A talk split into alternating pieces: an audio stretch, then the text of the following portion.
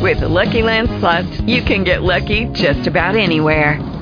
This is your captain speaking. Uh, we've got clear runway and the weather's fine, but we're just going to circle up here a while and uh, get lucky. No, no, nothing like that. It's just these cash prizes add up quick. So I suggest you sit back, keep your tray table upright, and start getting lucky. Play for free at LuckyLandSlots.com. Are you feeling lucky? No purchase necessary. Void where prohibited by law. 18 plus terms and conditions apply. See website for details. Blog Talk Radio.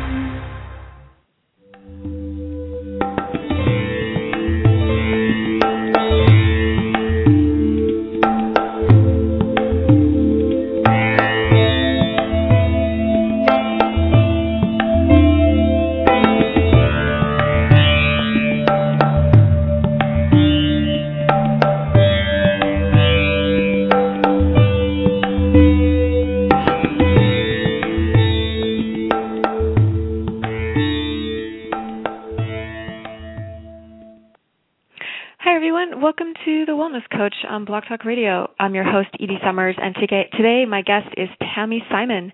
Tami is the founder and publisher of Sounds True, an independent multimedia company dedicated to disseminating spiritual wisdom.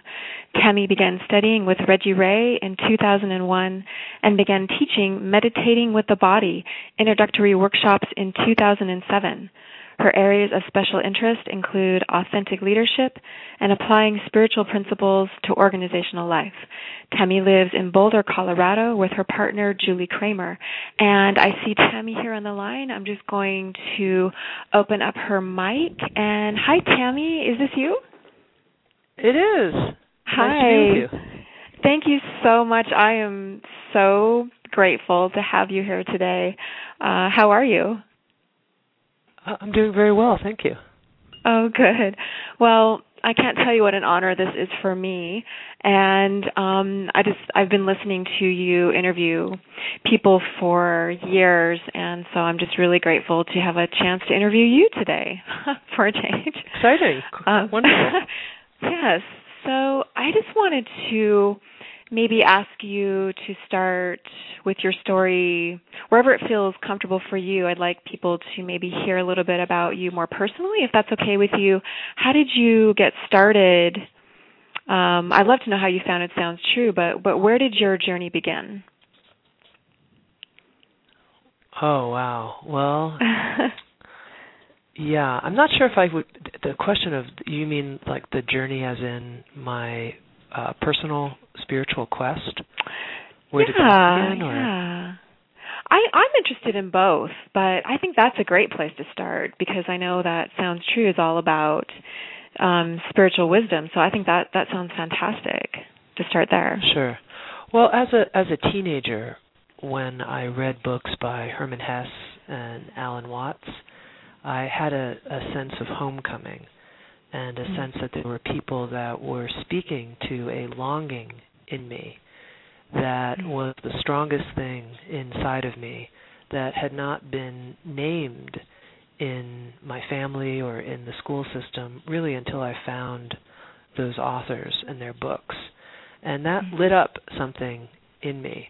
And you could say at that point the quest was born when I read Siddhartha and mm-hmm. heard about the possibility of enlightenment or liberation and the idea that you could sit by a river and become like that river, inclusive of everything without end. I think it mm-hmm. resonated in Sing and birthed uh, really a sense of directionality in my life. And then I mm-hmm. went to college thinking that I would be a philosophy major so that I could study the meaning of life. But I quickly landed in the religion department because I was interested in the personal voice, the subjective voice, not so mm-hmm. much studying abstract ideas, but what does this actually mean inside not just the human heart, but my human heart?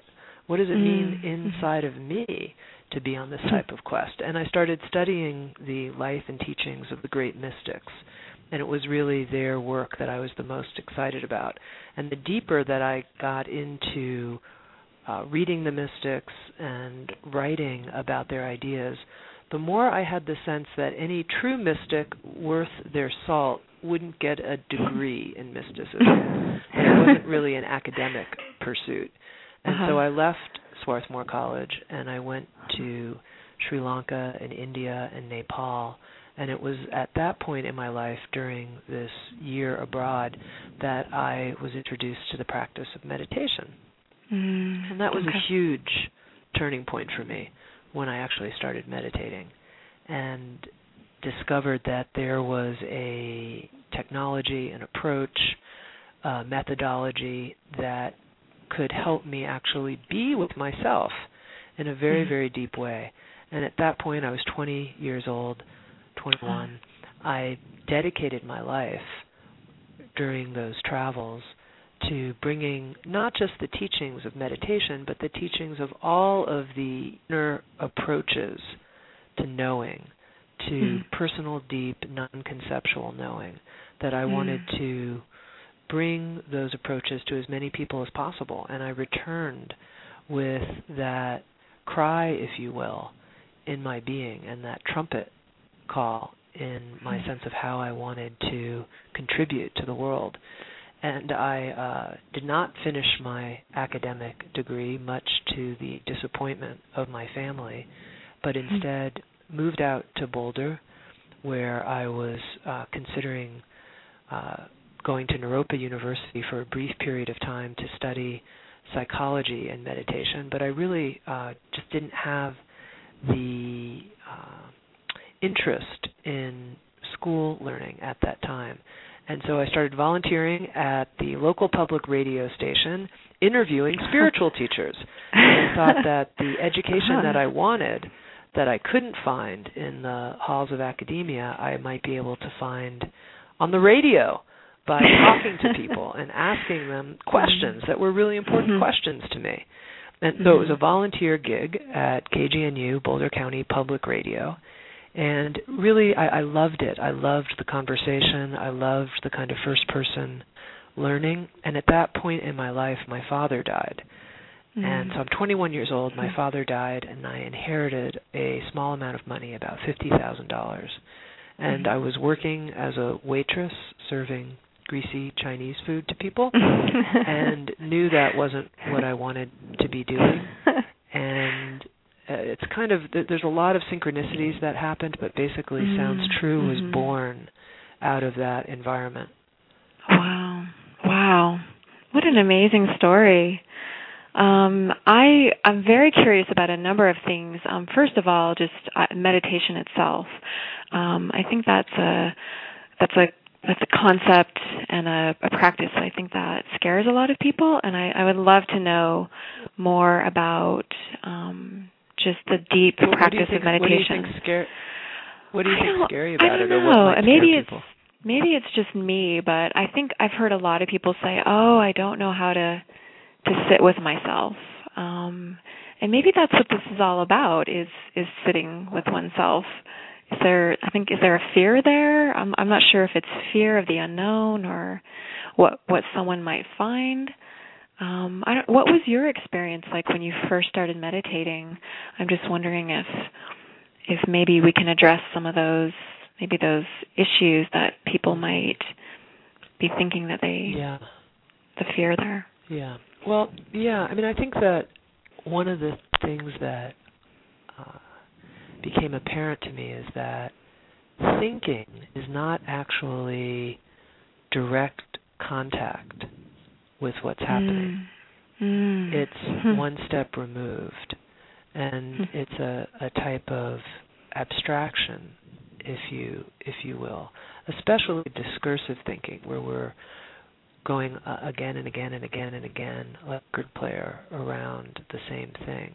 And so, Mhm. for example, you could be with beautiful sunset, and yet instead of actually being there with the sunset and its beauty and its mystery and its sense of boundarylessness and its sense of just pure awesomeness, really, instead of actually melting as the sun melts down, we mm-hmm. could be thinking about what we're going to be having for dinner or the next day or how we need more mm-hmm. money or what we're all of these things. And there can be this distance between the glory of the moment and uh, our experience of it. We're not actually in it. And so Mm-hmm. for me, meditation was a way that I could start discovering being and what it Mhm. means to receive in the moment through all of my senses and having this appreciation of enormity and awe and timelessness. And within that, of course, some fresh and interesting and new, insightful thoughts can arrive, but Mhm. that's quite different than the type of kind of busy mind planning, worrying uh, type of thinking that normally takes up all of the space in the field Mhm. of our presence. And so for me, meditation created this huge shift where the thinking mind went in the back seat of the car instead Okay. of driving the car. And so, hmm. yeah, sure, there's still plenty of thoughts coming up all the time, but they're not driving the car anymore. There's hmm. more a sense of presence or openness that is in the front seat. And I think that might scare people because, and this is the scary part, in a sense, no one's driving the car, but yet the car still gets to all the places it needs to go. And so Wow. it's very odd.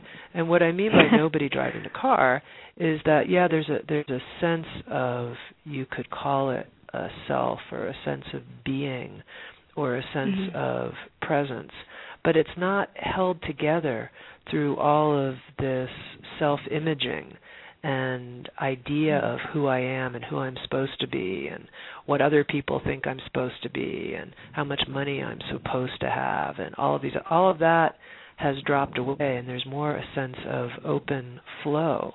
And I, I Mhm. do think that that can be scary for people because there's not that same quality of control and perhaps uh, other people might harm us because we don't have all of our defenses and armor that we've constructed up in any given Mhm. moment. Do you know what I Mhm. mean? But it's also incredibly freeing and we could even say liberating. Mhm. Yes. And it sounds amazing. And I have to say, Tami, that um, while I'm sitting here listening to you talking, I I feel. I mean, your voice is very meditative, and I'm I'm curious if if you've always had this meditative quality to your voice, or if this is uh, maybe something that has come through um, having been with meditation. But I, I feel like we're in a meditation right now. Um, this is. which is is kind of the whole point, right? Is to is to be in that altered. I mean, is it even considered an altered state, or is it just the state of being? Well, I think I might I think I might posit that the altered state, the not natural state, is the state of contorted tightness that Mhm. comes both in our bodies and in our mind. There's this sense of uh, tangledness, you know, tangled Mhm. thoughts Mhm. and going Yeah. over the same kind of thing. That that's actually the alteration, and that Mhm. what's Mhm. actually known in the tradition as quote unquote the natural state that the natural state is a state more of flow more a Mhm. state of unknown unfolding fresh in each Mhm. moment now you you mentioned something about my voice and you know i've heard all kinds of comments about my voice from people who love it and people who hate it you know, I mean, I've Hmm, gotten letters really? from people, you know, you, you, yeah, oh, you sound like a mortician or whatever. And Oh I thought to myself, you know, Not it's even. kind of like talking about somebody's face. Like Mm. you're not really, re- You you're can't- in a certain sense, you're not responsible for your face. You know, it's the face you were born with. And some people might like it, and some people might be like, God, I really can't stand your face, or I love your face. But it's also, you know, I think of this line. Uh, I think it's from Abraham Lincoln, who said that everybody has responsibility for their face after the age of forty, something like that. With the idea meaning that quote. even if you have a very beautiful face, if you're grumpy and Mm. scrunching your face and dark and negative and at scowling, etc., your face is going to take on that quality. And even if you Uh-huh. were born with a gorgeous face, I don't know how beautiful it will be.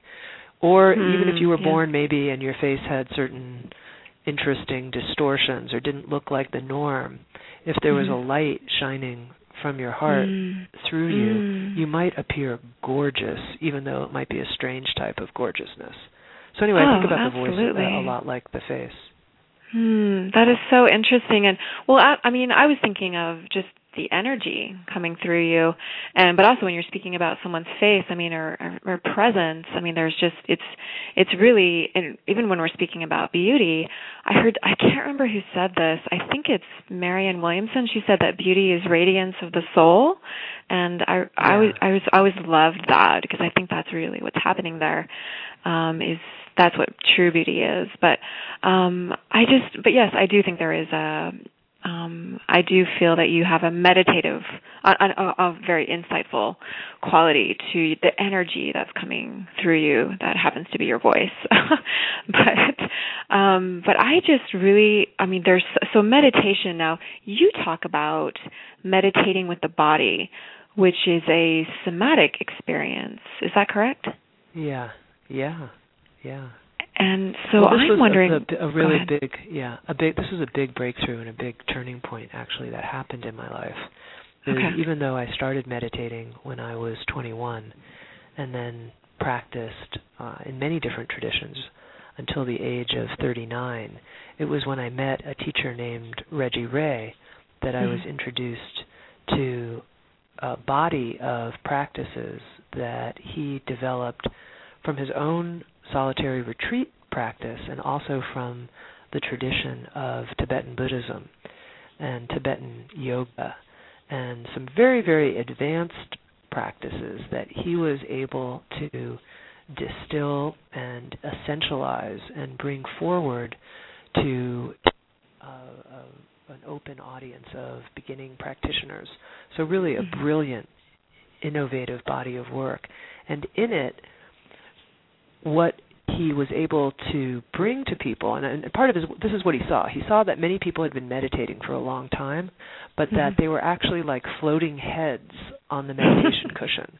So there was a sense of struggling with the posture, and Mhm. actually being somewhat disembodied while meditating right. and yes. and that actually the real fulfillment and transformation that can come from meditation can best come and actually I think requires that we're fully in our bodies. And one of Mhm. the things that that means is that we learn to relax while we're on the Mhm. meditation cushion. And I noticed for myself that there was a quality often of tension. I was trying to keep my back straight and you know my hip hurt and et cetera, et cetera, and that I wasn't able to actually sink, really Mhm. deeply sink on the cushion, and in Mhm. that sinking, connect to the energy of the earth, Mm. allow gravity to be working on me, and at the same time mixed with that quality of relaxation and sinking to be able to also have an alignment in the body Mhm. so that the energy can flow through the central channel of the body, which is a channel that's located just directly in front of the spine. And when Mhm. that central channel is open and the energy is flowing directly in front, like a river in front of the spine, and of course, this is actually a huge focus in yoga. They call Mhm. the central channel the Sushumna, the Sushumna Nadi, and Mhm. many of the different yogic practices actually culminate in being able to sit with the Sushumna, the central river of experience being open. And when we're able to sit that way, there is this openness to the natural state that you and I were talking about. And so the Mhm. all of these different practices within meditating with the body completely transformed my approach to sitting and really they transformed my life the the Mhm. wholeness of my life because there became this uh, very powerful process of change that happens when we're rooted in the body that doesn't happen if we're experiencing life through the mind conceptually. Mhm. We just don't change that much. That's what I discovered. You can Mhm. think a lot about Mhm. changing.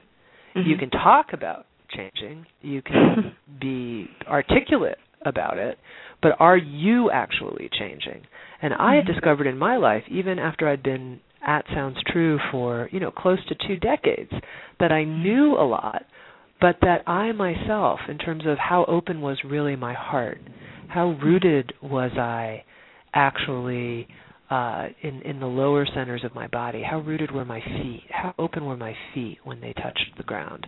That that mm-hmm. part of me, I wasn't actually changing that much, but it was a mm-hmm. combination, I think, of really devoting myself to the meditating with the body practices, and then also devoting myself to the practice of relationship, intimate relationship. Mm-hmm. And I actually think I couldn't even find my way into intimate relationship until I was more embodied because I wasn't I wasn't actually there. Part of me, I mean, part of me was, but part of me wasn't. And so it was Uh-huh. this combination of becoming embodied and then really uh, rooting in intimacy that I think has created the most growth in my life. Wow. And and what a what a there's I mean there again there's so many topics that we can talk about, but I really appreciate that you brought that up. Um, I think that this is something that I'm um, dealing with myself right now, so I'd love to know more about this. And I think that this is probably also um, something that a lot of people are maybe wanting to know how to become more present um, in their intimate relationships because isn't that I know that this is what Matt talks about like it's kind of like the crucible of of where I mean the crucible of intimacy, right? We could almost call it that. Um, I'm wondering, um, and you, and for you, it sounds like what I hear you saying is that the more grounded that you became, and the more that you kind of sank into your body and became present in your body, you were able to be present more in your intimate relationships. Is that is that what I heard you say? Yeah, it, I think it gave me a chance at being. I Mm. mean, I'd, I'd been in many relationships uh, Mhm. throughout my life, um, and yet there was a way that, at the end of the day, it was kind of on my terms, and Mm, I didn't know mm. how to Hmm. really. I didn't know how to really open up, really, to Mhm. being in a in a true 50-50 partnership with Mhm. somebody.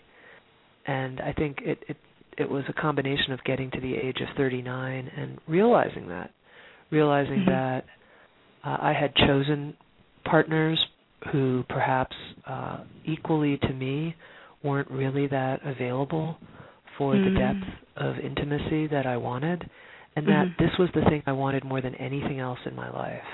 That I had achieved a certain amount of Mhm. success at Sounds True, and Mhm. that yet there was this huge sense of the intimate love being an unfulfilled part of me and Mhm. that somehow I was quite natural at being a spiritual aspirant and a lot of Mhm. those practices are done alone and that I had a certain amount of comfort actually being alone like when you mentioned Mhm. that people some people are afraid of meditation afraid of just being with themselves Yeah. I thought to myself, the thing that I was really afraid about, I think, was really being super close, really, Mhm. to another person because Yes. of uh, a fear of being taken over or smothered, a fear of my, Hmm. not having my own uh, uh, individuality honored, all kinds of things, obviously left Mhm. over from early childhood imprinting.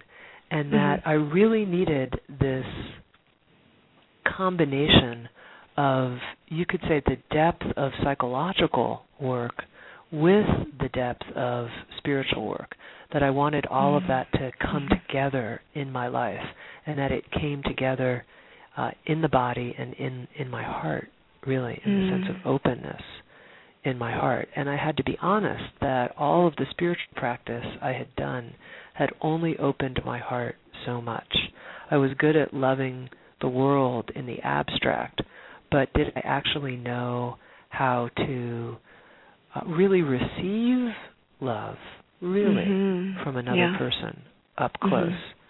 I mean, I could emanate out, I could do a loving kindness meditation and emanate love out into boundless space, but put me, uh, you know, on a vacation for two weeks with the person I love the most and take my computer away from me and I'm in an all out white panic, you know, I mean, Mhm. just sweating. Mhm. I mean, no, And oh you're not the only God, one. Are you kidding me?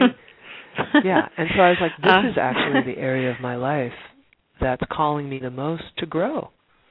Mm, interesting. That's fascinating, and I really appreciate you sharing that, Tami, because I think that is um, that a lot of people do struggle with that. So it's I just really appreciate you being so transparent. And on that note, I wanted to ask you. I mean, we de- I definitely want to talk about Sounds True, and I also want to talk about um, the development of Sounds True because I know that you are into leadership, and I, I think that um, whenever you are, you know, obviously developing a, a company of of that nature that that you have to be a leader in order to do that. But first of all, um, in sounds true, and I don't know if this is related or not, but you guys have been doing the self acceptance project. Now, is this related at all to to um, receiving love and kind of kind of what you've just been talking about? Yeah. Is that is that the path Yeah. or one of the paths? Well, I mean, I think you could. Yeah, I mean, I think you could. You could see that there's this uh, theme in my life story, which is when there's something I really want to learn about, Mhm. I I find a way to uh, talk to people who I think might be brilliant on the topic Mm. and Uh-huh. ask them my questions and see if that helps me uh, grow and learn. And if in the process I can create an offering for other people. And maybe Mhm. that's even similar to part of the motivation of what you're doing here in, Mm, in your yes. radio show. Absolutely. And with the Self Acceptance Project, there was a, a combination, I guess, of three things I think that led to the birth of that project. One Mhm. is in my work with meditation students, I often saw that people, as they developed and as they committed themselves more and more to meditation, that the thing that often was the hardest part for people was how they worked with their own self aggression and their own Mm, okay. self loathing and self hatred, really. Mhm. And that the more that we came into our bodies, the more that we discovered that the reason that we weren't in our bodies is that what we discovered waiting for us was a sense of shame, a sense Ah. of grief and pain and not being good enough. And Mhm. that part of the reason people were bouncing off into discursive thinking again and again and again and leaving their bodies was because that they, they, they didn't know how to work with all of the yuck and muck Mhm. that was waiting for them as unexperienced Ah. uh, life, really, in the body. And that Okay. then when people found, let's say, a sense of shame uh, or a sense of, uh, I wished I had loved more, I wished I had said something different, something that they felt they failed at, when they found these experiences that had yet to be touched upon, then they layered it over with, and I'm a terrible person because Mm. I don't want to feel that thing, or I'm a terrible Mhm. person because of the thing I did or said. And so there were layers and layers of shame and self aggression. And that this was a Mm, way to wow. completely interrupt the meditative process. That Mhm. this process of becoming quite fluid and surrendered and being the unknown mystery would get interrupted, almost like an emergency brake being pulled by this self hatred and self loathing. So this is the first thing I saw was that wow, I'm spending a lot of time in dialogue with meditation students and really what we're talking about is their lack of self acceptance. Then the second thing I saw was that this was a big issue for me, for me personally, that things would happen and I would suddenly be like, "Oh my god, I just want to hang myself." And I'd be like, "You want to hang yourself? It wasn't that bad. Mhm. Like, just Mhm. relax." You know, "No, no, I I you know, I can't believe that I did or said that or whatever." Mhm. And that I had my own very uh, extreme reaction to Mhm. shame. Mhm. And then the third thing I saw was that Mhm. there was something happening in the culture at large where people were more and more tuning in to self acceptance being this huge challenge. So those were the three things that informed this 23 part series that we created uh, Mhm. as a free series at Sounds True. Yes, and I just wanted to let people know that if they're if they're listening here and you can see the sounds page, the, the the page, um, the link is on here. I put it on there for um, soundstrue.com slash self acceptance. And if anyone is listening, say through iTunes, um, again, you just go to www.soundstrue.com slash self acceptance. And like you said, Tami, that is a free program. So that's that's a really generous offering and um, it just it looks like just an incredible program. So thank you for putting that together for people. Um, and I know that you just have incredible. I was also listening on iTunes to um, your, um, is it your the insights? You have a I can't remember what it's called now. Was it? Yeah, was it's it called something? Insights at the Edge, and Insights, yeah, Insights at the, edge. Yes, yes. Just so that's am- a free podcast interviews. series. Uh, yeah, Yeah. A, a weekly interview show that I host. It sounds true. it's it's just incredible and it's just um thank you so much for putting that out and if it's okay with you um i just wanted to take a very short break like 20 second break and just reintroduce you is that okay and play a little music and come back Of course. would you be okay with that great well thank Of you so course. much um i just um sometimes it's nice to take um talk about like a little take a mental break and um let's sink sink more into our bodies and we'll come back and i would love to hear um um, more about the development of Sounds True. So, um, everyone, we'll be right back. You're listening to The Wellness Coach on Blog Talk Radio.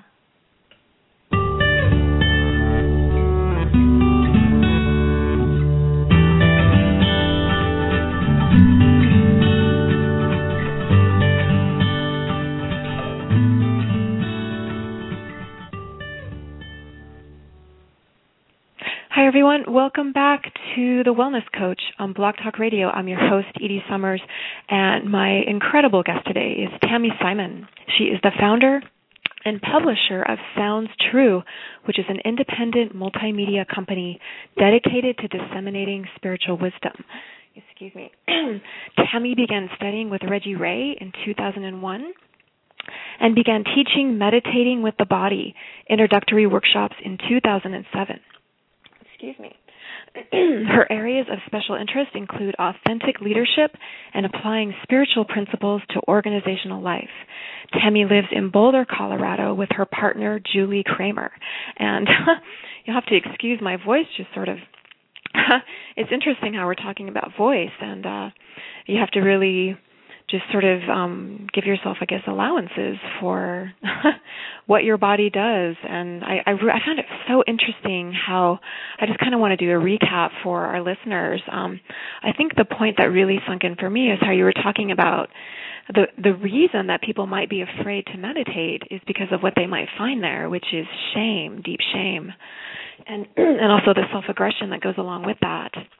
Um for having Well, that well the truth shame is, we might find we might find all kinds of things, which is the interesting thing, because we Yes. might also find unbelievable ecstasy, joy Mm. beyond anything we've ever conceived of, and that what Mm. happens actually is that when we're living in a mental world, everything starts becoming quite flat.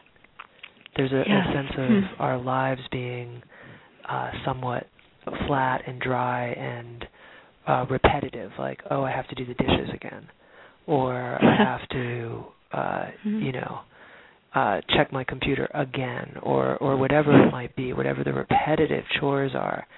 And there's this uh, phrase, Tamalgi Nangshen, which is a, uh, a, a Tibetan phrase that has to do with taking the sacred world as ordinary.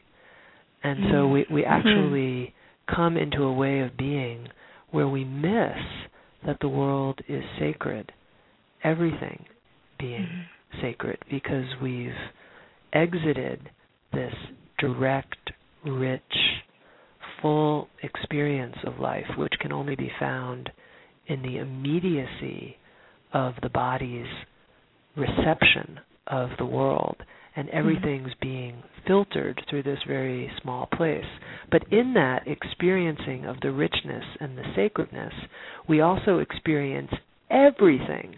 So anything we haven't wanted to Mhm. experience, that's waiting for us too. So I just want to say that because it's not Mm, like we thank you. tune into our body and we just find the muck. We actually Yes. find the full range of experience. But the thing is Okay. people want the the good parts without the bad parts. And that makes uh, sense. I mean, I wanted that. Uh-huh. I mean, I remember talking to Reggie and I was like, "Look, I want all the highs, but I don't really want these lows. Do you have any other uh, approach for me that will give me that?"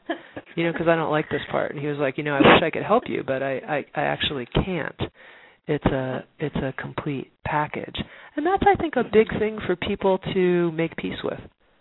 Mm-hmm. That if you okay, if you so. really do want the ecstatic uh, elements of life and the full joy and richness, that there has to be a willingness to experience everything and mm-hmm. have your heart break open in the midst of uh, the world in which there's so much brokenheartedness.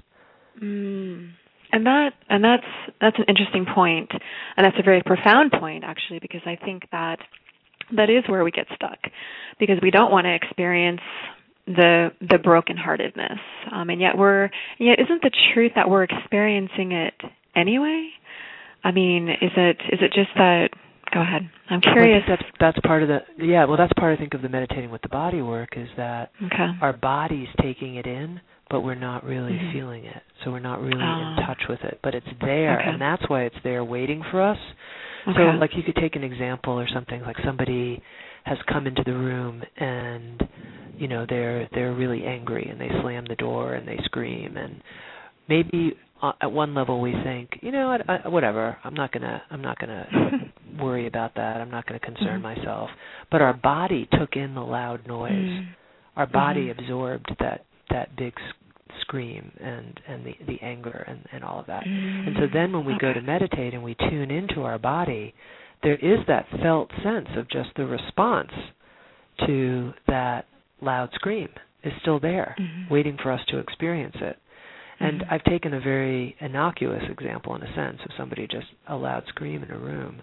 But what if it's, you know, terrible grief, terrible mm-hmm. loss that we didn't let ourselves really feel because we were afraid of being overwhelmed by it. But yet our body took it in. And mm-hmm. then when we tune in and the meditating with the body exercises, we're doing things like breathing into every cell of the body. Mm-hmm. So we're mm-hmm. intentionally going through the body millimeter by millimeter, scanning and going in. And these experiences and memories are then available to come forward and they've been stored in our tissues you know the the mm-hmm. saying the issues are in the tissues they've been stored there yes. and they come forward and in in a sense that's our quote unquote karma that's everything that we've experienced to date that is then generating more life but we haven't become aware of it we haven't touched it and we accelerate the opening of our karma through our lives when we take a few moments, we stop and we tune in and we actually allow ourselves to touch in to what's actually happening mm-hmm. inside of us. It's huge, and that's why this kind of practice is so transformative. And that is a I really appreciate you saying that because I just kind of had a a little in, insight myself there or understanding. So, I mean, I'm starting to wonder if maybe the real fear isn't the um kind of facing kind of like what you say call like the yucky stuff it's more like being stuck.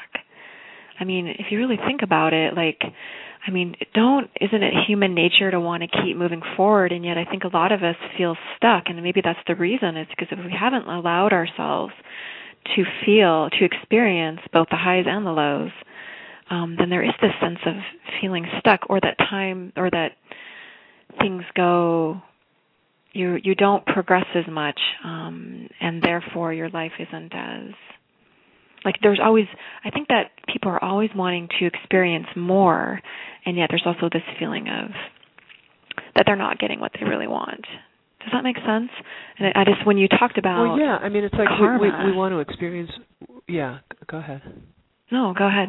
I just I think that well, that people well, do want to experience. People want to experience more, but they I think often mm. want to experience more on their terms. And mm. the thing is it's on the mysteries terms. Mm. And that yeah. shift, that shift to saying, you know, things may change dramatically in my life, and that's okay. It's not, Mm. you know, it's like, Mhm. yeah, I want to experience more, but don't touch my bank account, or I, you know, or only if it goes up. I want to experience more, but you know, I don't want my life to be reconfigured.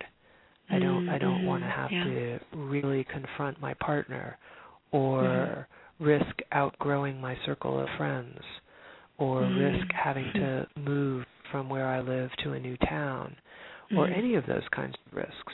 So Mhm. we want to experience more, but are we actually open to the process of change in our life Mhm. and to being a process of change? Mm, I love how you say that. I've never heard it that way before. That is just so profound to me, being the process of change itself, as opposed to thinking that it's something outside of yourself or, like you were mentioning, intellectualizing it. Um, because it can be this vicious cycle if we constantly um, think to ourselves, "I need to change, I need to change," and yet it's it's a um, it's something that you experience as opposed to force yourself to do? It's it's just more of a unfolding. Yeah, well, when I, I think of some of the work of Deepak Chopra when he talks about Mhm. how the body that we have in seven years, all the cells in our body will be new and different, Mm. And that in this sense we have a, a type of quantum body, a, a body that is a field, a quantum field of change, Mhm. and so it- we are, we are the process of change. Mm. Impermanence is not a Buddhist idea that lives Mhm. outside of us. We're this permanent fixed entity, and Mhm. things outside of us are impermanent. There's one impermanent thing going on, expressing itself in all of these impermanent moments of unfolding. Mhm. And and also, I, I love how you say that. And also, we were mentioning earlier about being in that state of flow. Um, and this is something that um, we talk about in in wellness coaching. Is um, when you're in that state of flow, um, that's that's when things. And it, and again, it's not on your terms, but it's being present for the experience of life as it unfolds.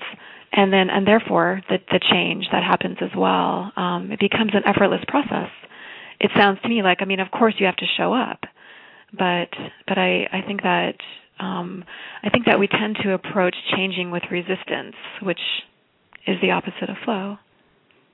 Yeah, I think the effort comes in not clenching up, not resisting, Mm-hmm. watching ourselves, watching how we leave the somatic level of experience because Mhm. it's too intense. Mm, yes, so not checking out, like keeping our our our work is to stay ch- to stay tuned in. Exactly. that is um Exactly. that's that's kind of the becoming my um little catchphrase here is is take the time to tune in and I think there's Yeah. there's doesn't doesn't have to be scary it can be exciting and even you know both for the highs and the lows um i just i really appreciate this conversation tami and it's it's really helping me and i know that it's going to be helping other people too.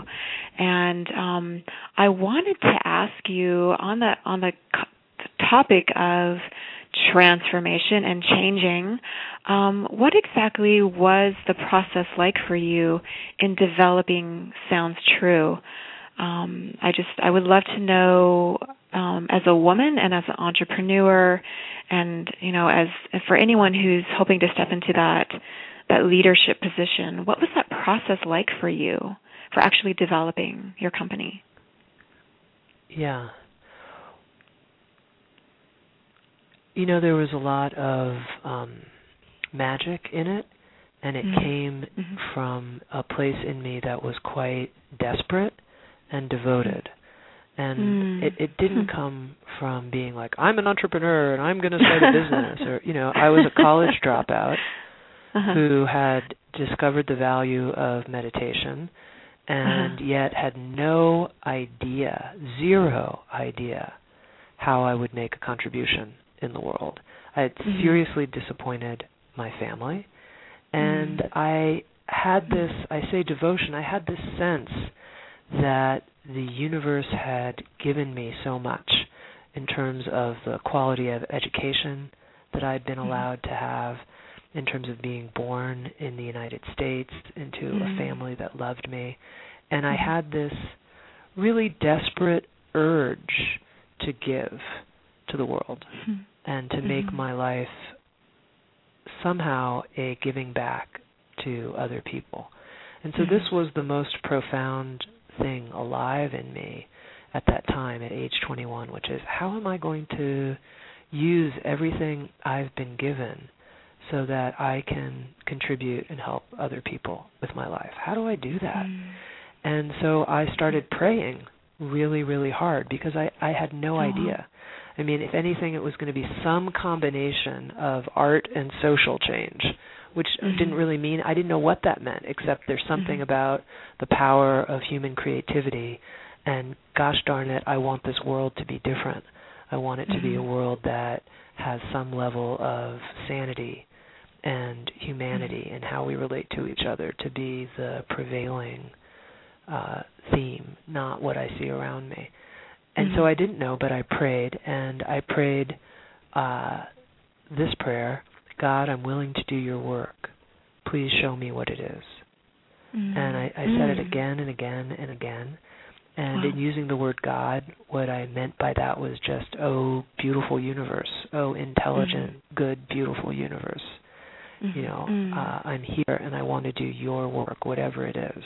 And I didn't Mhm. care if it was, you know, sweeping or cleaning out the refrigerators or whatever. I mean, I just wanted to, I wanted a sense that I would be shown something that felt to me that it was God's work. And Mhm. the word willing was very important to me Mhm. uh, because I didn't want to be willful. I didn't want it to have to be on my terms, like, you know, this is it. That you know, I'm I'm going to willfully push this through no matter what. But I also Mhm. wasn't willless. I wasn't just like you know hanging hanging out, uh, waiting to be discovered, drinking a malt Mhm. in a drugstore or something. I was like, I'm willing. I am here and I am willing, but I'm going to need some help. Will you show me?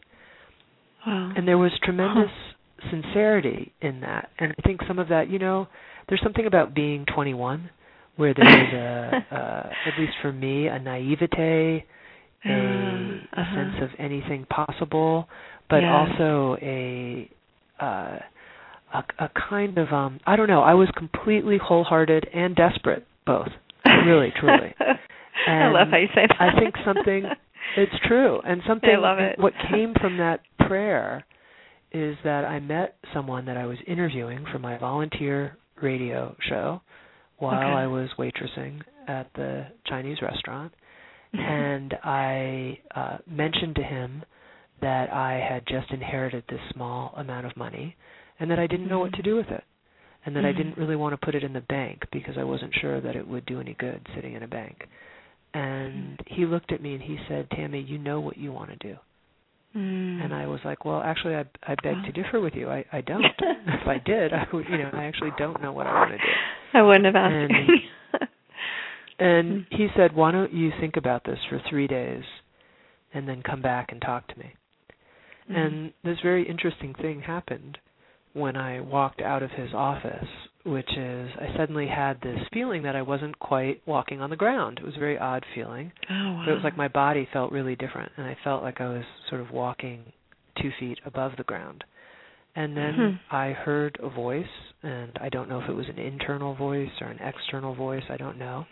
But I heard these words disseminate spiritual wisdom. wow. And wow. there was a sense Huh. of uh, how it all landed and felt in me. I had read a book uh, in college called Focusing by Eugene Mhm. Gendlin, and he talked about the felt sense and how you could feel in your body what was the right direction to move in. And so I knew Mm. that Mhm. in hearing these three words, disseminate spiritual wisdom, there was something happening in my body that didn't feel like anything I'd ever felt before in my whole life. And so I knew I had to pay special attention to this. And in a sense, I felt like those three words were a gift that was being given to me as an answer to the prayer that I had been saying. And it just felt Oh. wholly right, disseminate spiritual wisdom. And then, of Mhm. course, I had to engage in a rational process. Well, you know, okay, that's a great great idea, but you know, how am I going to do that? What? Mm-hmm. And it was just clear I could I could go through books, I could go through audio, I could go through Mm-hmm. video. I didn't want to use the medium of of books mostly because I had read so much in college and had found it kind of grueling. And I also Mhm. thought so many people have successfully been in the book publishing world. That seems like a, a pretty um, competitive world to enter. I don't I don't think that's a good place to start. And I didn't want to Hmm. go into video because there was a lot of television watched in my family, and I thought it numbed people to sleep. But then when I thought I could disseminate spiritual wisdom through audio, I thought, well, I have a radio show. I love listening. I love Uh-huh. the human voice, all of these Yes. things. I thought, why don't I start there? Oh, perfect. So it was kind of kind of um just taking it further and deeper where you already were.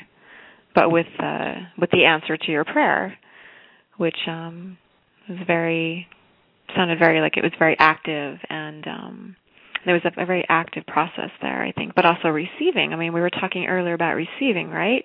Um, I'm I'm wondering if is that a form of receiving as well? Like when you when you say a prayer like that, and then it sounds like you did receive in a very big way. Is that the same thing as, as being in an intimate relationship? Yeah. Well, I think part Or of is it it is that different? the, the the the intelligence of the universe is speaking all the time, and it's Mhm. often speaking through other people. Ah, so it was uh-huh. speaking through this gentleman that I was interviewing for the radio who happened to be a very successful entrepreneur. And there was Mhm. something through him when he said, You know what you want to do. That was the Mhm. universe speaking to me. Mhm. And when I say I want to discover the depth of love in my life that's possible, then my Mhm. partner, Julie, the universe is speaking through her when Mm. she says, Well, then leave your iPhone behind and come away with me for a week. That's the universe speaking through, you know, and Mhm. yes, it's through her.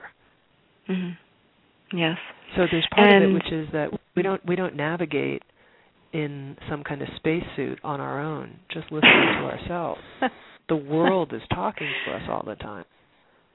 And how and how and thank goodness that it is and how beautiful that it is um that we're not in this alone. I think that um i think it's easy to think that you know we feel separate and yet that it sounds to me like this is all about um you know kind of again tuning in and showing up and and receiving and um and then allowing life to unfold um in the in the way that it's allowing the beauty of your life to unfold um, without an agenda, right? Like, and just, but at the same time showing up for it, whatever whatever is unfolding.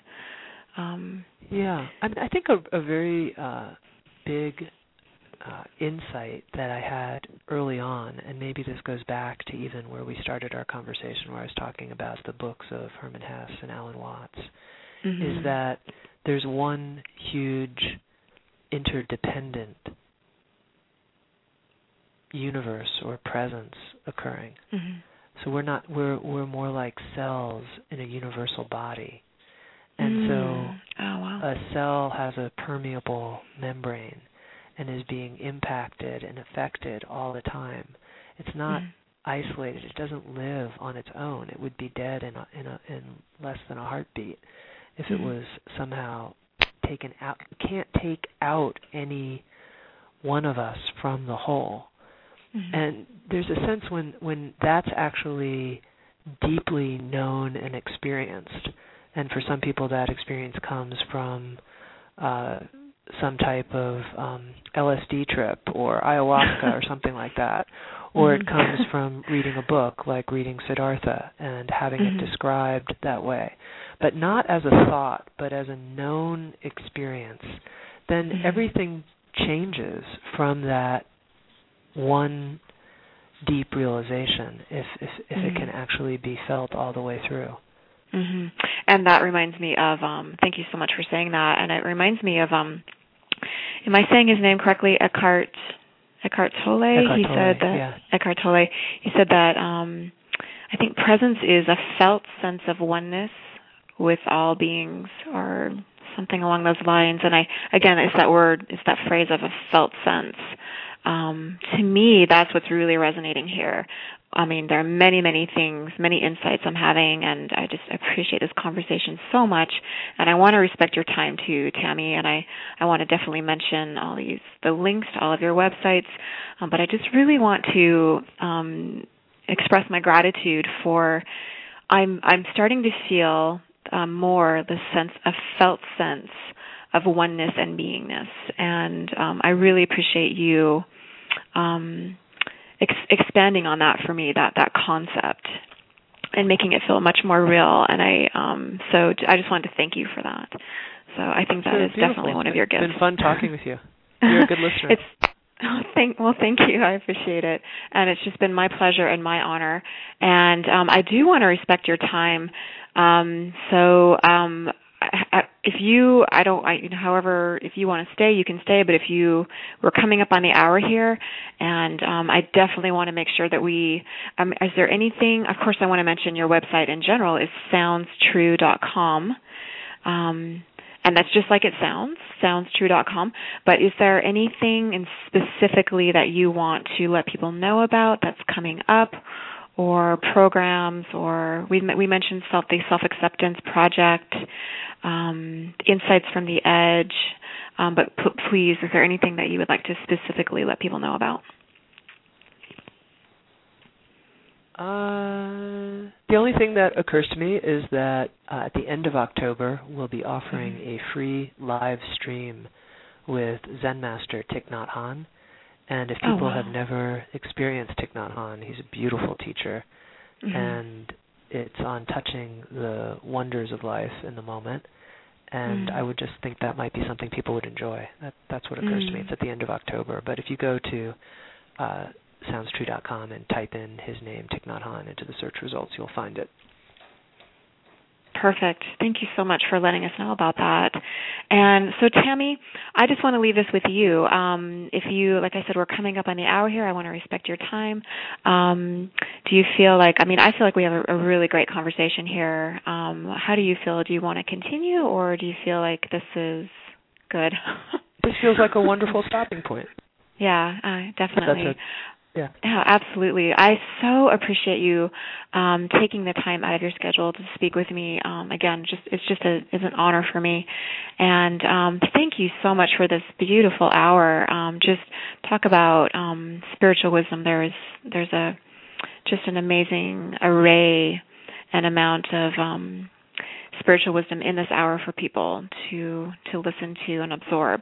So I wanted to thank you again for um, coming on my show, and um, yeah, and and thanks again also for creating Sounds True.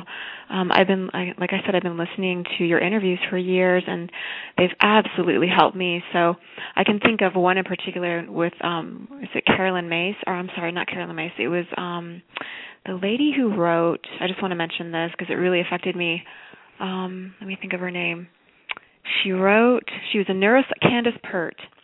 I did an interview with Uh-huh. her, and maybe you've done several interviews with her, but um, she was talking about how your body is your subconscious mind. Was that you that you interviewed her? Yeah.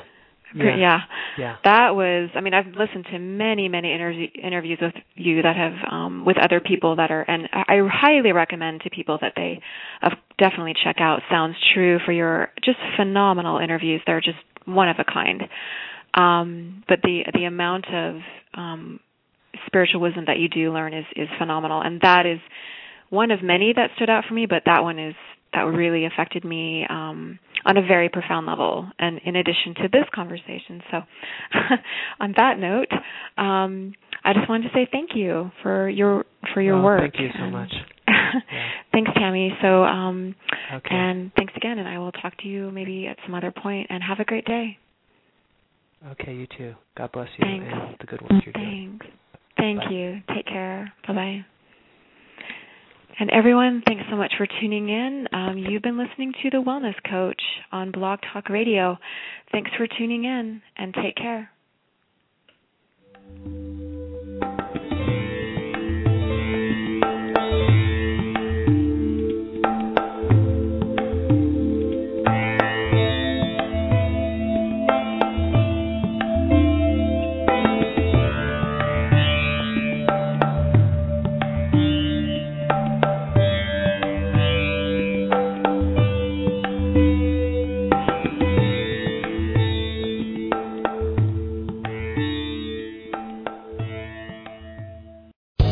Land Casino asking people what's the weirdest place you've gotten lucky? Lucky? In line at the deli, I guess? Aha, in my dentist's office. More than once, actually. Do I have to say? Yes, you do. In the car before my kids' PTA meeting. Really? Yes. Excuse me, what's the weirdest place you've gotten lucky? I never win and tell. Well, there you have it. You can get lucky anywhere playing at LuckyLandSlots.com. Play for free right now. Are you feeling lucky? No purchase necessary. Void where prohibited by law. 18 plus. Terms and conditions apply. See website for details.